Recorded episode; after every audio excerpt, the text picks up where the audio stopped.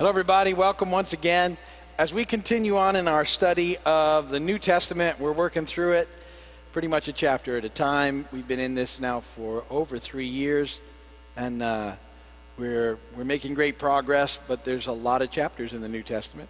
I, I figured it would take five years when we started, and uh, we're, we're pretty much on track for that, I think, a little over five. And then as soon as we're done, we'll hop right into the Old Testament. That'll take about 15 years, and then we'll start all over again. So, uh, so I'm, I'm pretty much have my lessons planned out for the next 35 years. Um, and we'll still be having pasta, and uh, it'll all be good. We, um, we've worked through the Gospels together. We've worked through the book of Acts, and springing out of the book of Acts and the missionary journeys of Paul, we've been looking at the letters that he wrote to the brand new churches uh, and, and all of the issues that he's been dealing with. And they're very similar issues to the, the ones that we still have today and um, that we're still working through and on. And so he gives some great advice for us. We've, uh, we've talked about the importance of, of reading these things the way we have so we get some context for them. Um, because one of the, the um, problems that we can face is if we, if we start taking Scripture out of context. And so um, we want to hold it into the context of which it was written. It was written to specific churches at specific times, dealing with specific issues, and yet still, because of the anointing of the Spirit, as the words were being written, it, it uh, translates into our day and our time and helps us with lots of things. But we need to be careful that we don't just sort of pick out a little piece um, uh, of Scripture and, and build from that without holding it in the context with which it was written. And that's why it's so important to kind of study the way that we are, working through these things together. And we're in um, the, the letter to the Colossian church right now. Um, Paul there has been dealing the first couple of chapters with um, an issue that he has of people um, uh, who are presenting sort of a false gospel. Um, it's very much a works gospel. Uh, it has a lot of Gnosticism in it, which means that they, they doubted that Jesus was ever really a, a, a real being, that it was all spiritual, and, and, um, and then that you, you get everything that you need by performance, and it was a very empty way of living. And we've said that um, we have to be ever vigilant uh, in our lives because that, that whole idea of um, uh, sort of an outward uh, working in our lives uh, and following rules and regulations um, always tries to creep its way back in to the uh, to the people that are, are um, trying to follow God. And if it's allowed back in, um, it basically uh, makes us hard-hearted and really cuts us off from the from the things about God that we need to be focused on and uh, working towards. And Paul's going to talk in the third chapter about um, what a holy life looks like. And uh, I, I, think it's a fascinating chapter of Scripture, and I'm, I'm looking forward to sharing it with you. Um, I speak to you often about the importance of spending time reading the Word. If you come here along you, at all, you hear me every very routinely saying, guys, everybody needs to, to open the book and spend time in it every day. Um, uh, yeah, that was a low flying something. So I know we're watching on video and stuff. They're going to be like, what happened to him? Something very low flying just went over the church. Uh, facility. Um, and, and so, you know, today I want to say again, I want you to make it a priority in your daily life, and, and uh, I just uh, talked about that a lot over the weekend. But see, knowing the Bible is, is important, but applying what God teaches uh, in His Word in our daily lives is what needs to be happening from that. Um, if we're just knowing the Bible, we're missing the point because you can go way off just knowing the Bible. It, it needs to be known in order that it can be applied into our day to day life. That's what it's all about. We, we need to understand that this book, as we read it, um, uh, it, it, it's, uh, the end result is that we'll live the life that's supposed to come from it as we yield to the Holy Spirit and He begins to change us with, with this as sort of God's guide for us. And so it's, it's not just about, uh, I don't encourage you to read it just to read it and just to know it. It's so that as you read and know it, the Holy Spirit can take it and then change you from the inside out. Because really, that's what a holy life looks like. A holy life is um, imperfect people uh, who have met a perfect Savior um, who has made a way for them at the cross to be in an amazing relationship with God And in the process, um, the Holy Spirit has come and He is working on us to change us from the inside out. But this is a process, and it's an ongoing process, and it's something that's ongoing in us until we're back with Jesus full time again uh, in, in, in forever life.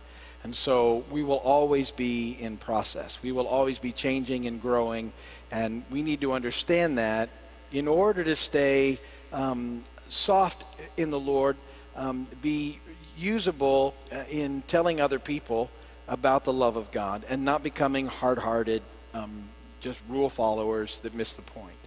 And so the reality is that that uh, see if you take that in that you're still at work in progress in the Lord, you haven't arrived yet. It's a lot harder to start pointing at everybody else's mess because you got your own.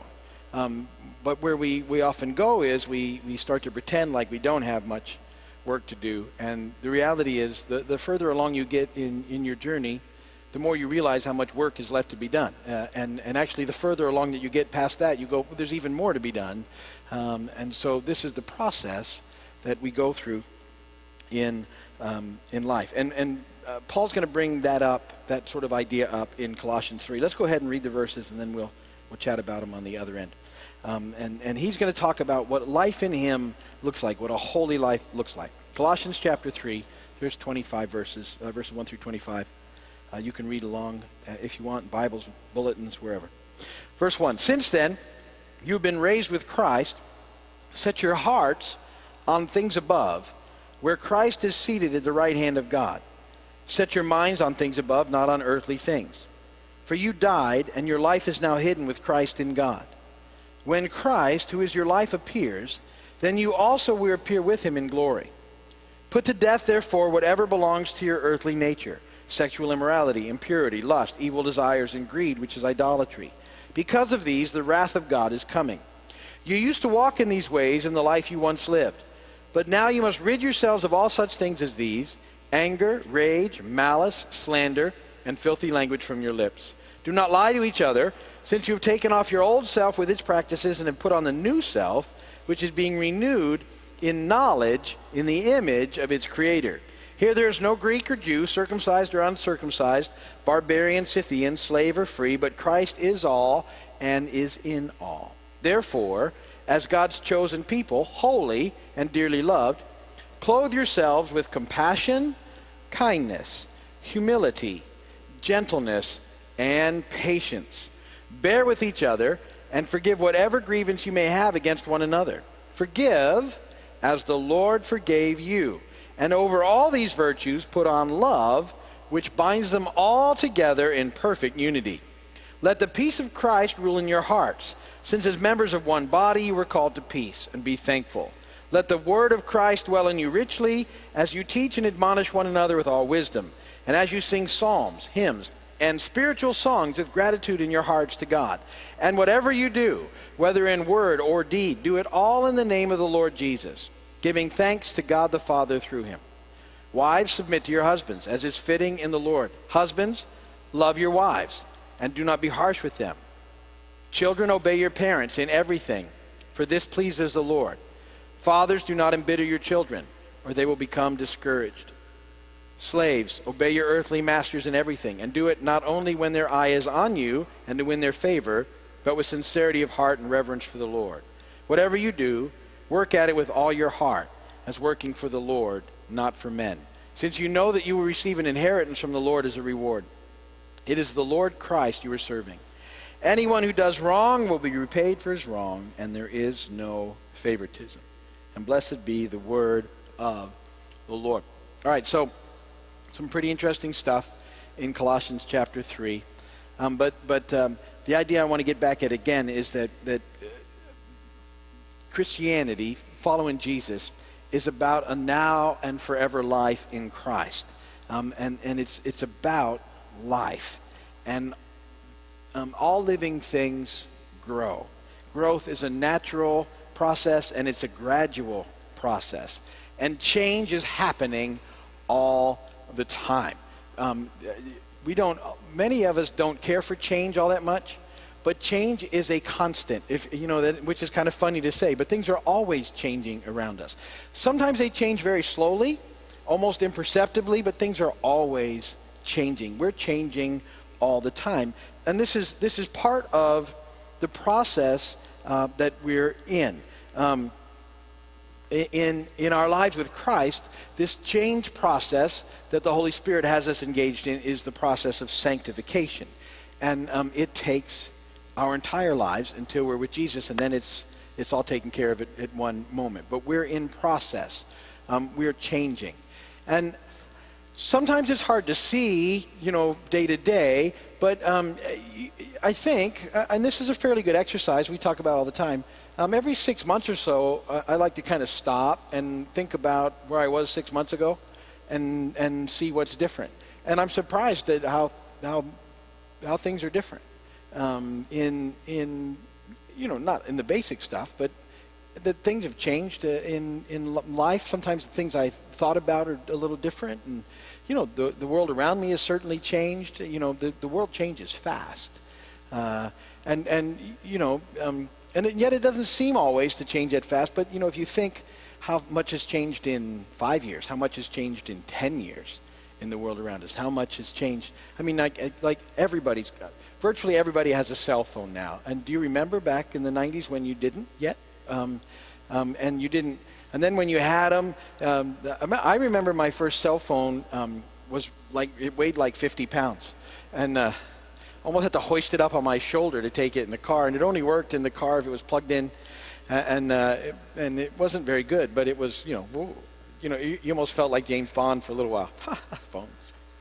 Um, and now like everybody you know got to and you use it for everything i, I don't even some you, you you you know I was talking to somebody earlier. Your schedule's on it for a lot. I mean, everything is things have changed um, dramatically, and yet because it sort of happened a little bit over time, it, it just kind of you sort of get used to it pretty quickly.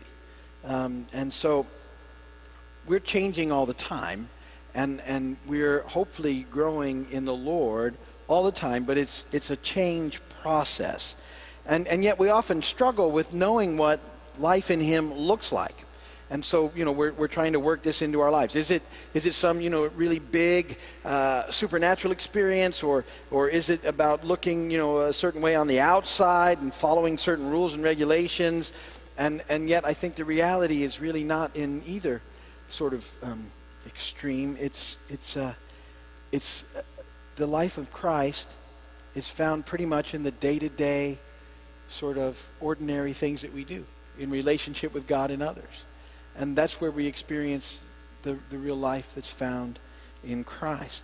Um, you know, Jesus, we, we talk about this all the time as our model for life and ministry. And, and so, you know, what did his, what did his life look like? And, and in a lot of ways, um, he, he looked ordinary uh, in, in a lot of things. I mean, he was obviously uh, had amazing stuff going on around him, but, you know, at the same time, Jesus laughed. Um, he enjoyed companionship. He you know, wanted people to be around him. He, he, uh, he had great friends while he was here that mattered to him deeply. He, he was a person of great compassion. Um, you know, he, he, he liked a fish sandwich. Uh, I can prove that biblically if I need to. Um, he, uh, and in, in, in, a lot of ways, he, he was so, uh, such a man that the people that he came for didn't really even believe him when he said that uh, he was Messiah, because that's they just it just wasn't what they were expecting at all. They were they were looking. Um, their idea of what Messiah would look like was so much different than what Jesus presented that most of them missed the fact that he was here. Even even with the signs and the wonders and everything, his life and the way that he lived was in such sort of direct opposition to what they believed a holy life looked like that most of them miss Jesus. And, uh, um, and yet, Jesus walked among us, fully God and fully man. And he demonstrated holiness in, in the way that he loved and cared for people. And, and so the, the, the lost people, the people, you know, sort of consumed in sin, were drawn to him. Um, uh, and that, that wasn't true for the established religious community today. They weren't drawn to them at all. And they could tell the difference. They could tell the, who cared about them and who didn't. And people are still like that. We can, we can tell who really cares for us and who doesn't. And, and this was a picture of what holiness looked like. And so um, this idea of life in Christ is characterized in, in trying to live um, the way that Jesus did.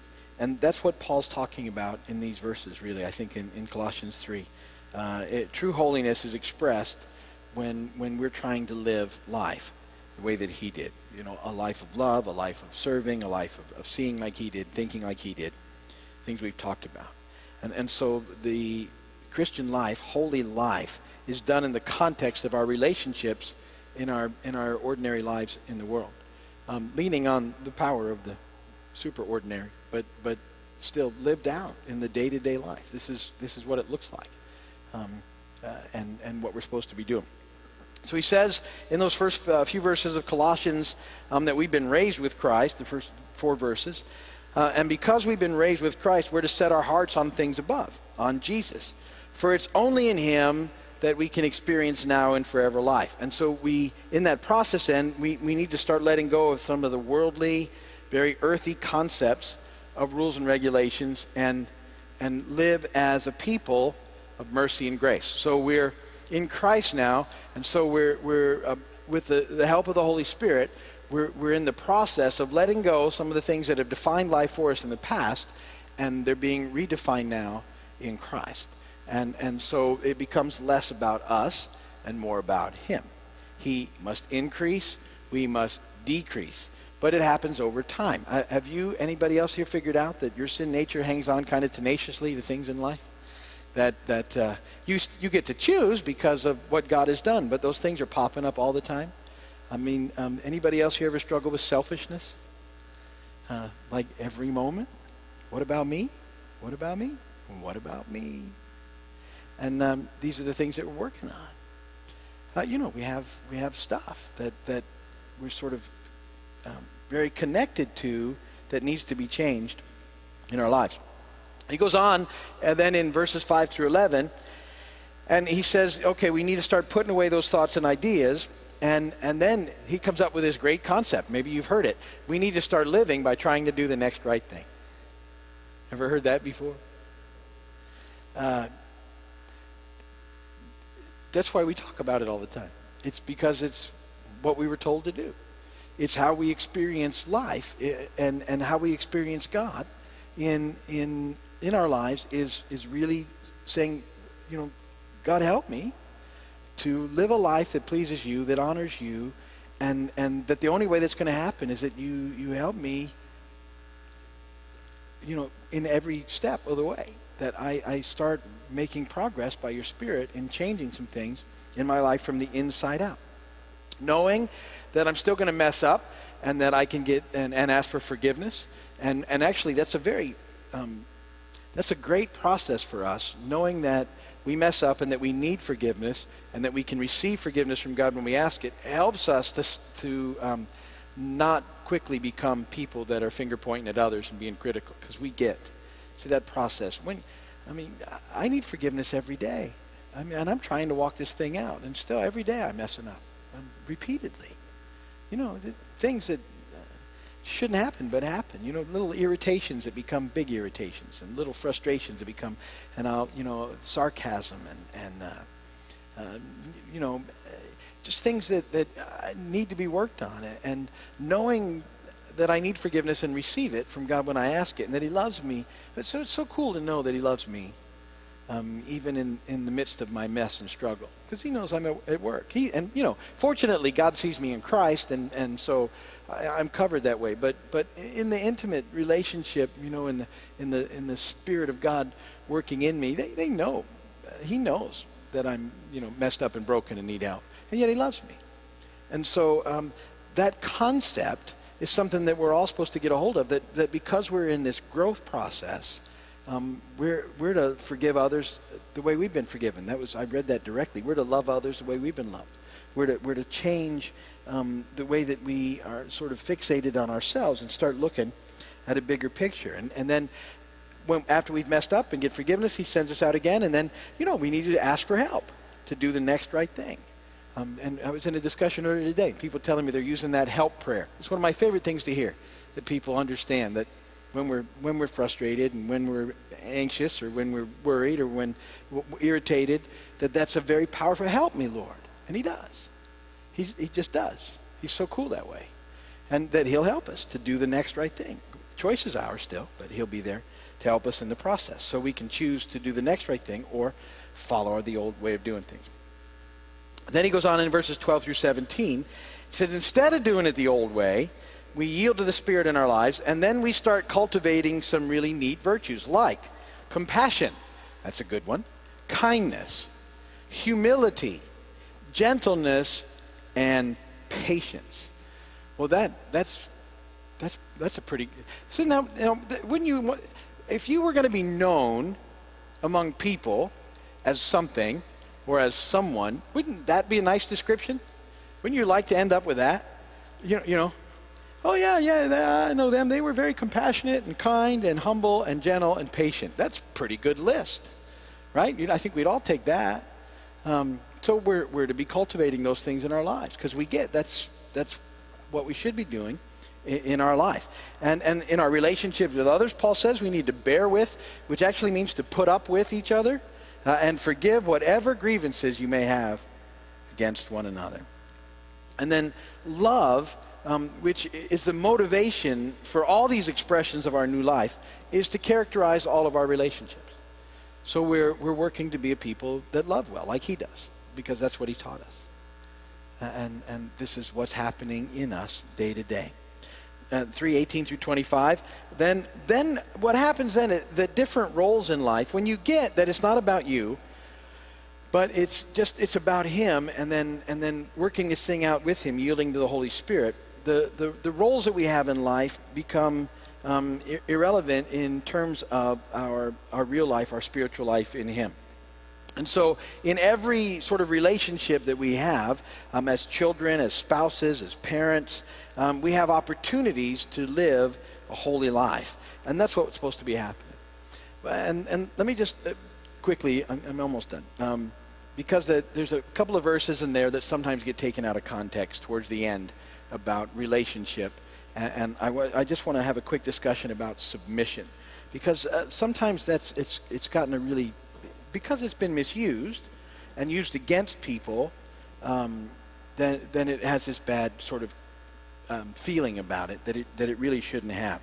Um, submitting to someone is a, a, misunderstood concept. It doesn't mean becoming a doormat. That is not what submission means. Uh, in Philippians 2.10, we see that, that Jesus, the, the Christ, at whose name every knee will bow in heaven and earth and under the earth, submitted to the will of the Father and, and so uh, part of the idea of submission is that we're, we're following the example of Christ.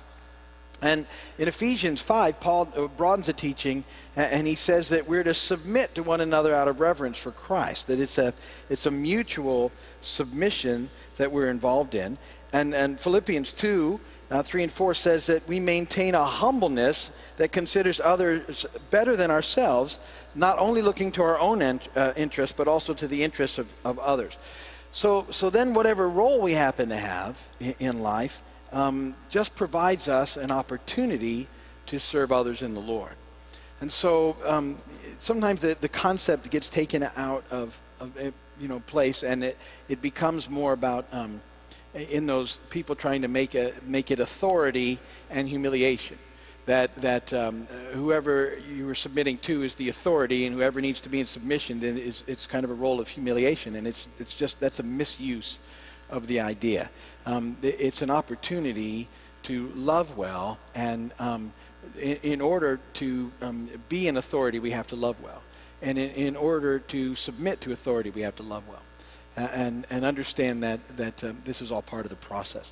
So um, the idea is that we're, we're yielding sort of rights um, in, order to love God and love others the way that we need to, but never to be a doormat. It, it's not what it's talking about. We don't need to be taken advantage of, pushed around, uh, or any of those things. That's not what's happening in that process. So that's enough of uh, Colossians 3 for this evening because it's getting close to um, 8. And if you're watching, on video or television, thank you so much for spending this time with us. We appreciate you giving us your valuable time here. And uh, you can always go to our website at keysvineyard.com if you need prayer and shoot us a contact, and we'll go from there.